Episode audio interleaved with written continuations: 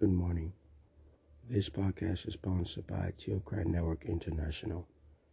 Our team this morning, Source Never Runs Dry. Scripture reference, Psalm chapter 145, verse 14 to 16. And it reads, The Lord upholds all who fall and lifts up all who are bowed down. The eyes of all look to you, and you give them their food at the proper time. You open your hand and satisfy the desires of every living thing.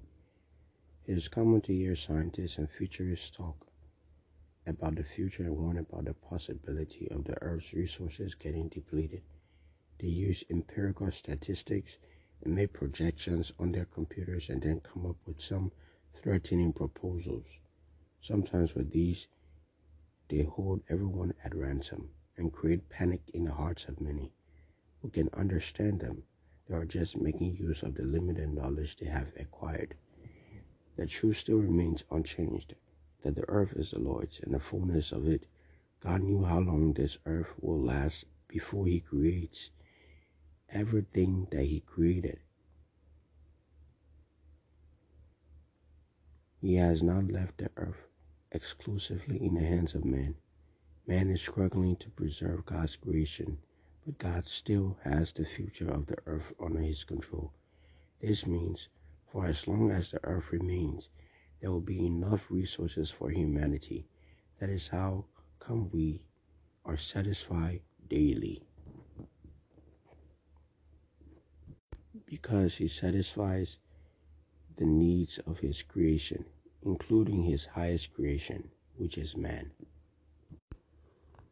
Our prayer this morning is that we celebrate the God of all creation, the source of everything good thing that man needs to survive and live on this mm-hmm. planet. Would you ask our Father for our knowledge and understanding so that we can understand that our knowledge we have gained throughout the years is limited?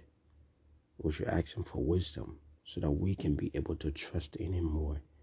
Our declaration this morning is I acknowledge my Heavenly Father, the Creator and the guaranteed source of all things I will ever need while I live on this earth. I know Elohim never fails, and so I shall not want. He knows my needs and will supply them according to his riches and glory by Christ Jesus. Therefore, I shall never lack as long as I put my confidence in him. In the name of Jesus. Amen.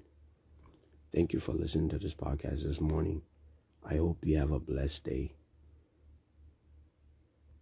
And please, please remember that God is your source. Goodbye.